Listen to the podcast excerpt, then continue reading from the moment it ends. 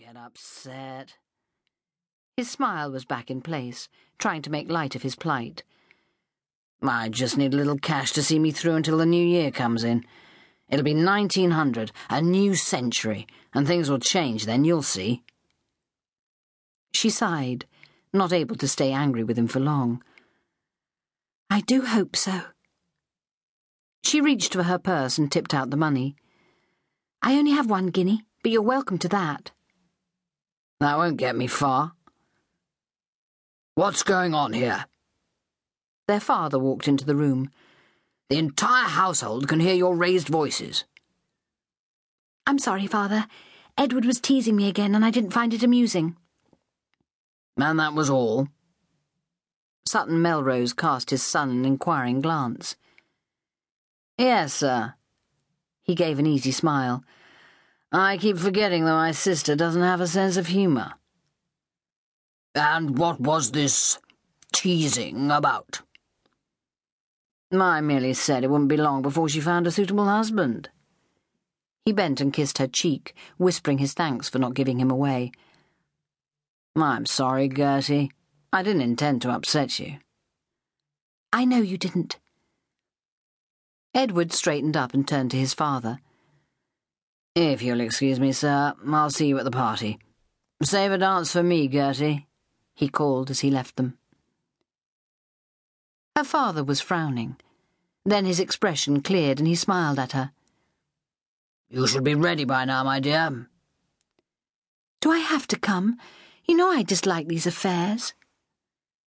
We cannot always do the things we like, he chided gently. This is not only New Year's Eve, but also the turn of the century. The Harcourts have been kind enough to invite us, and your mother is looking forward to the evening. She couldn't stop the grimace forming. But the year 1900 will be there in the morning.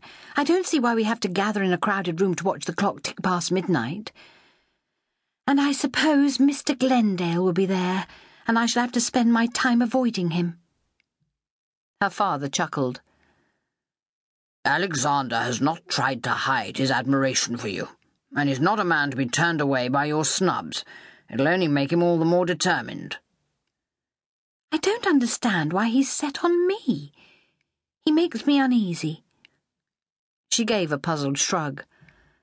I don't know why I dislike him so. Perhaps you should give yourself time to get to know him better. I only want you to be happy, my dear. Gertrude actually shuddered at the prospect of spending time with the man. Every time she saw him, she wanted to run, and she wasn't a coward. At least, she'd never thought she was. She studied her father thoughtfully and then asked, Are you happy, father? Well, that's a difficult question to answer. Would you try, please? His frown deepened. You've been asking questions from the moment you could speak, always searching for answers about life. I believed you'd grow out of it, but you haven't.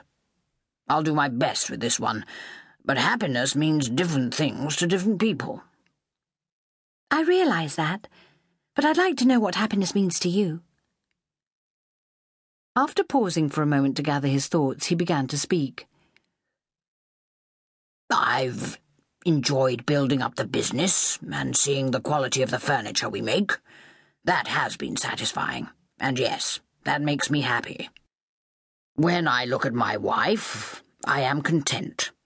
We didn't know each other well before our marriage, but respect and affection have grown over the years.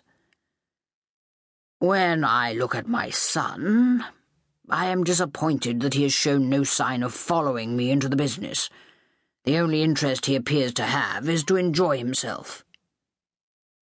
He drew in a deep breath, and a gentle smile appeared. But when I look at my daughter, I am happy. She gazed at him with affection. He was tall, straight, and still a handsome man. Oh, Mother is so lucky. If I could find someone like you, I would be pleased to marry. He laughed, a quiet, rumbling sound. I think we've paid each other enough compliments. Will you now agree to come to this tedious celebration?